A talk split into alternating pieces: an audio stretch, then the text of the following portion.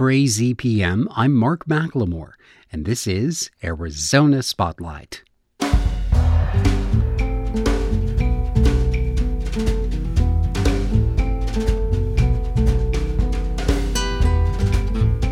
Coming up, listen to the story of a Holocaust survivor from Poland. It's part of the AZPM Living History Project, Children of the Holocaust.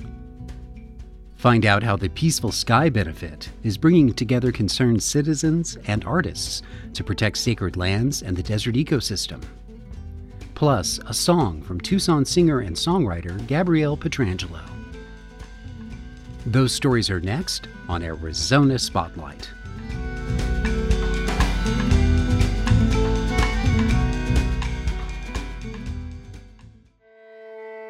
From 1941 to 1945, Germany's Nazi regime murdered two thirds of Europe's Jewish population.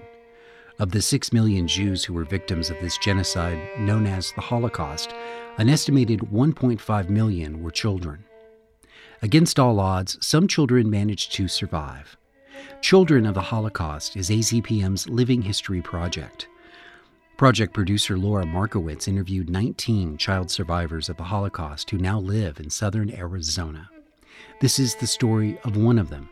His name is Pavel Lichter. Be aware that this story contains descriptions of the attempted genocide of the Jewish people. This content may not be suitable for all listeners. Rypin is a small town in north central Poland. Jews first settled there in the 1600s. Before the Holocaust, it was home to a thriving Jewish community. Pavel Lichter was born there in 1931. He and his older sister Gina lived with their parents, grandmother, and other relatives in a three story building owned by the family. Next door was a movie house that his father owned and operated. The Lichters were well off. I had all kinds of toys, and the, the most modern toy that I had was a bicycle, and the seat was of wood. That was the latest thing there is. So, childhood was very, very beautiful for me. I was extremely protected by my parents. Uh, by this, the way they protected me uh, was to send me to a school that was uh, a Jewish school and, uh, and the reason for it was because the Jews were extremely persecuted in public schools.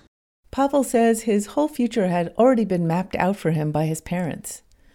As was the custom of that time, they had chosen his future bride and came to an agreement with her parents. A girl that I always played with before the war, her name was Renia.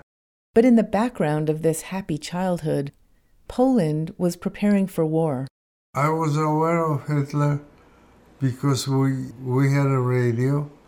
My mother and father were very attentive to the radio, listening to Hitler with his diatribe. On September 8, 1939, the German army rolled into Pavel's town. Equipment, tanks, horses went through the town. The army and the equipment that was coming through was, I think, maybe a mile long. Everybody was scared that they're going to gas us, but they did not. And then they passed the town, and there was nothing until the next day. Then the Gestapo came in and things started to change immediately. The Nazis randomly rounded up men off the streets, Jews and Poles, and took them in for interrogation. That's when they grabbed my uncle. His name was Israel Lichter. Took him to a place which not too far from us, a cellar. They tortured him for many days they would put cement in their mouth, so he died horribly. Within that first week, the Nazis burned down the synagogue and religious school. They blamed the Jews for the fire and ordered them to pay a steep fine. Then the Nazis showed up at the Lichter's home. The Gestapo came in. They told us to move to one bedroom. It was very small with everybody. My sister and I, and my mother and my father. So we were not allowed to get out from that bedroom. The SS imposed tight restrictions on the Jewish population. Jews were required to do forced labor. They were not allowed to earn a livelihood. They could be shot if they weren't wearing a yellow patch on their outer garments, identifying them as Jews. Pavel saw the German soldiers bullying Jews and humiliating them. They were also slapped around. That included my father. One night they came in to the house. Pavel was eight years old. To that room where we were in, and my sister and myself were in one corner of the bed. They started by telling my father to bring down a safe that they noticed that there was there. A little safe, but it was extremely heavy. My father had a heart condition, and my mother pleaded with them. They made him take it down anyway. Watching his own parents be humiliated by the Nazis left a tremendous impression on Pavel. It's impossible to see. There was the most horrible time that I had with this. His family had many Polish friends in town who were of German descent. They called them Volksdeutsche. They urged Pavel's parents to leave and help the family secure travel documents under false German names. So my father got a, a horse and, and a wagon and put whatever was dear to us in, in the silver and stuff like that, and valuables and in the wagon, and we escaped. The only way to go was east, which was Russia. His aunt and grandmother fled with them. All the adults were fluent in German, so when SS patrols stopped them, they could claim to be patriotic Germans who were answering Hitler's call for Aryans to settle the lands to the east. We had an Ausweis. Ausweis is a permit to travel. So, so that's how it went through. Pavel can't recall how long they were on the road in that wagon, but he remembers that it was a long trip. And the wagon is very slow. You don't make more, maybe 10 miles a day. They were stopped again at a German checkpoint near the border. And we were giving him the same story as before. And they says, no, you all Jews. And you get out of there and line up over here. All of us. The whole bunch of us, one after another, against the wall. They were going to shoot us. Then the commanding officer came by us and he saw my father. And he saw my father and he said, Oh my God, you look like my professor. So, Herr Professor, go over there. He let the whole family go. Which is another miracle for us. They made it to the border of Russia. Now our job was to cross the border. Some of the locals offered to help them cross, but only if Pavel's family left all their belongings behind. So we did. They took us out. It was miserable. It was this happened in more or less in December. So everything was muddy and cold and penetrating. But we got through that and we went to the border. Then the Russians stopped us. Now they could say they were Jews. The soldiers brought them to a town where Jewish families took them in. And they gave us food, beds. A week later, the Russian soldiers gave them a choice either become citizens of the Soviet Union or be deported back to Poland. Pavel's mother decided that they should go back to Poland. She didn't want to become a Russian citizen. She hated them. But the Russians didn't follow through on their threat. Instead, they put the Lichter family on a train. Pavel remembers cattle cars with no real place to sit. They were taken into the upper Ural Mountains, a long journey with no food, no water, no bathrooms.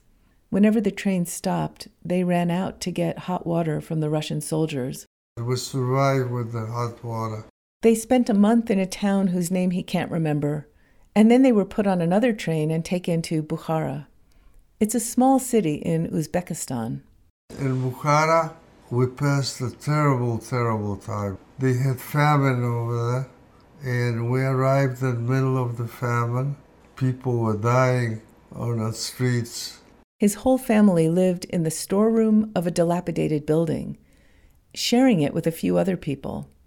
They were there for four years. We all had lice with all the possible bugs that you can think of. It was horrible. His grandmother died. Pavel said the rest of the family barely survived. He remembers always being hungry. One day, he was out searching for food with some other kids.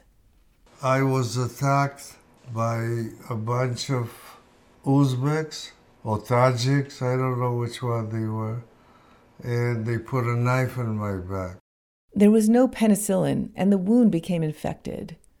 He was in a coma for weeks, and it took him months to recover. When he turned 12, the family was sent to Siberia. The refugees were all put to work there. He remembers foraging for food. The war ended in 1945, and the Soviet government gave the Lichter family permission to return to Poland. And finally, we arrived. We went directly to our house. The house was uh, completely occupied. There was no room for, for us. Eventually, they left Poland and moved to Mexico City. Later, he got married and had three children. Did you tell your story very often about what happened to you? I never talked to them about it. Why? I didn't want anybody to know. When I think about those things, I, I, I really suffer again, you know. At the end of World War II, there were only a handful of Jews left in Pavel's hometown. Half the Jewish population of Poland, three million people, died during the Holocaust. But the English language Wikipedia page for Rypin, Poland, never mentions the word Jew once. Under World War II, it says, the Polish population was subjected to an extensive genocidal campaign. No one argues that Jews were the only ones to suffer or perish during the war. But overlooking the Nazi genocide of the Jewish people is a significant omission. Holocaust denial and Holocaust distortion are increasing around the world. That was the reason behind the UN General Assembly's passage of a resolution in 2022 to combat Holocaust denial and distortion. With the internet, it's easier than ever to spread misinformation about the events that took place more than 80 years ago. That's why Holocaust survivors like Pavel Lichter feel compelled to tell their stories, in spite of the personal cost of revisiting those memories. For Arizona Spotlight, this is Laura Markowitz. Time truly is running out to listen and bear witness to the stories of Holocaust survivors. On the morning that this story first aired, February 9th, 2023, Pavel Lichter passed away. He was 91 years old. He is survived by his loving wife, Sarah, his three daughters, seven grandchildren, and three great grandchildren. To hear the full interview with Pavel Lichter and more stories of survival from AZPM's Children of the Holocaust Project, visit azpm.org.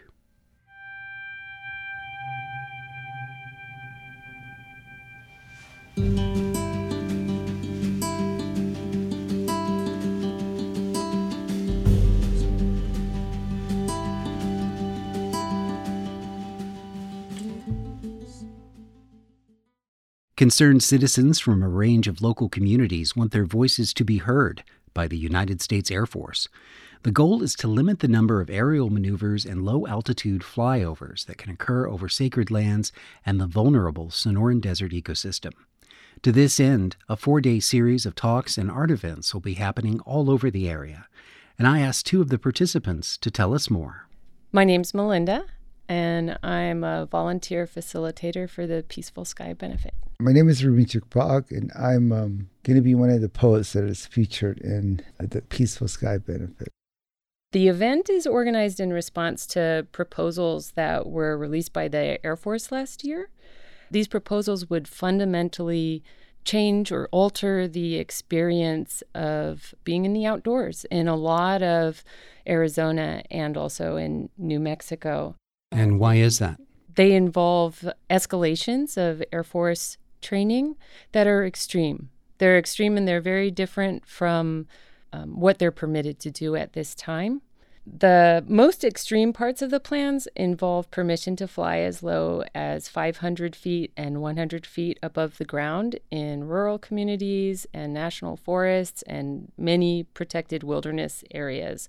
These lower levels are proposed in lots of places where jets currently only have permission to fly as low as 3,000 feet, so, are these regulations in place now? Are planes flying this low? There are a few areas where they are permitted to fly as low as 100 feet from the ground, and other areas where they are permitted to fly uh, 500 feet above the ground. But this would vastly increase that area. And like I said, over rural communities, national forests, and a lot of protected wildernesses. Ruben, can you tell us something about the impact that this has on people living in these rural areas? This has always been a part of my life. As far back as I can remember, there's always been sonic booms flying over our areas on the res. I was thinking about when she was talking about um, going as low as 100 feet. I remember driving back to our office um, on 86, and there was a jet that flew over us, where like maybe maybe 15 feet like above us, and we're we're on the highway. From 86, I was going back to Sells. So it's, it's it's always been a part of my life. It's always just been a common thing. But I worked in the air department there, so learning about uh, our ambient air and what kind of pollution that jets, planes, things like that cause uh, in, in the air and to fly that low. The PMs that it emits in that time, it, it, it stays for a little bit at that low, that it hovers down. So plants are soaking that up, things like that. It's not good for the environment. It's definitely not good for human beings. Ruben just mentioned sonic booms. So that's another element of the proposals. Right now, the lowest level they're permitted to make sonic booms in Arizona and New Mexico that I'm aware of is usually about 10,000 feet, and they want to cut that in half to 5,000 feet in, in many areas. So, again, uh, things, as you just said, health concerns. This is directly related to cognitive impairment in children, also in heart disease. That type of, I would say, exposure, like community exposure, is directly correlated with those things. And of course, it would change the way it feels to be out in a lot of these remote areas, hiking, birding, uh, riding your horse, that sort of thing. It, it, would be a very different direction for outdoor recreation in Arizona and New Mexico, also. And so, beyond even the safety and health concerns, we're talking about economic impact on the state because birding, horseback riding, are some of our most popular tourist activities. Uh, this was new to me to learn this in in just the past few years when I returned here recently, and that's that this is the most biodiverse area of the continental United States. It has a really unique amount of species found only here, and a very unique amount of species traveling from other countries. So the Air Force says that they need more training space than they already have but it really doesn't make sense for them to fill their training gaps here. They are also stewards. They should be stewards of ecological infrastructure here that's supporting wildlife all the way from South America. Neither should they fill those gaps above communities that have had the lion's share of environmental impacts here for generations. Do you have anything you'd like to share, Ruben, about how growing up in the community that you come from has taught you a different idea of what stewardship requires and demands? I used to garden with my grandma a lot. So when we would work gardens or fields, a lot of like our philosophies were given at that time. They sing songs, tell stories. So you got a lot of history there. And then in terms of the balance of just the ecosystem. That's just kind of that's a like we don't take more than we need. We don't um, pollute. We don't we don't desecrate. We don't we don't do none none of those things. We're not supposed to. I was talking to Melinda. Um, I think one of our first con- conversations, I was talking about how we're on federal land. We're supposedly a sovereign nation, but we still have to adhere to the government impacts of, for instance, the border patrol, the wall that's down there. That that impacts uh, animals that, that migrate back and forth.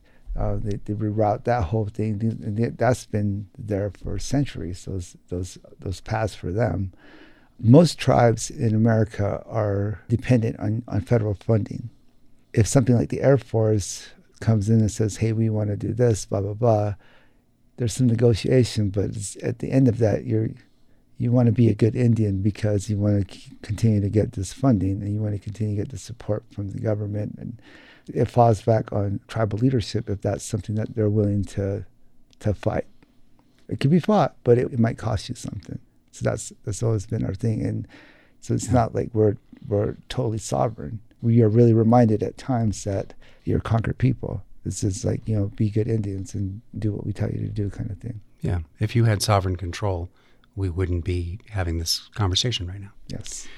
So, what kind of shape has the Peaceful Sky benefit taken? What are we talking about happening in the days between February 19th and the 22nd? On these four different dates, there's four events that are essentially concerts, but with other creative activity going on around. And the first one is at Pigeon Palace Arts, and that involves um, musicians from all over the Southwest coming together and playing in small ensembles during the daytime from 2 to 6, inside and outdoors, and that's all ages and it's free. Later that evening, they're all going to join together as an orchestra, and Laura Tohe, the Dene Poet Laureate, is going to speak. Do you have anything in your mind that you really hope is accomplished by this benefit? the aim is that more people know, first off, about these proposals. The other aim is just that people pay more attention to this in general, that this is just a very small piece of a much bigger picture that needs to change. It's apparently been this way, as Ruben often says, from day one. It's time for it to be done better. Ticket proceeds are going to go to the Border Chronicle. If you haven't heard of them, they are an online journal that is providing really fresh, exciting coverage of border issues, and they're going to cover these proposals. There's also going to be the opportunity at the events to contribute using your phone directly to local nonprofits, and we'll give you uh, limited edition prints by regional artists as a thank you gift if you do that. And there's going to be tables with information about the proposals themselves. Thanks to Melinda and Ruben for that information. Now, here's a song from a Tucson artist who'll be performing as part of the Peaceful Sky benefit musician and songwriter Gabrielle Petrangelo.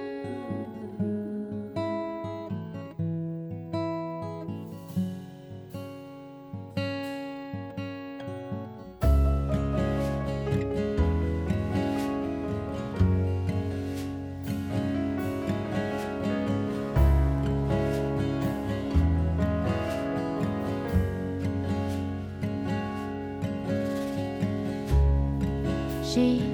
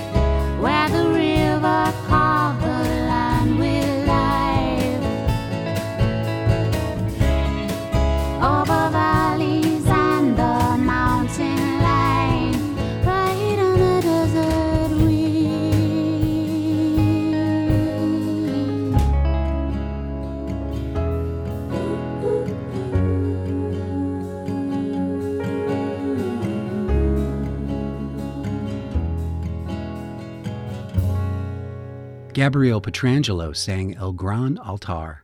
It was inspired by the El Pinacate wilderness in northwest Sonora, just south of the U.S. Mexico border. Petrangelo will be among many artists contributing to the Peaceful Sky benefit, playing a show at Groundworks on February 22nd at 7:30, all ages admitted. There's a link for tickets on the Spotlight page at azpm.org. Thank you for listening to Arizona Spotlight. This show is a production of AZPM. The music is by Calexico. The production engineer is Jim Blackwood. The assistant producer is Leah Britton. I'm producer and host Mark McLemore. Arizona Public Media's original programming is made possible in part by the Community Service Grant from the Corporation for Public Broadcasting.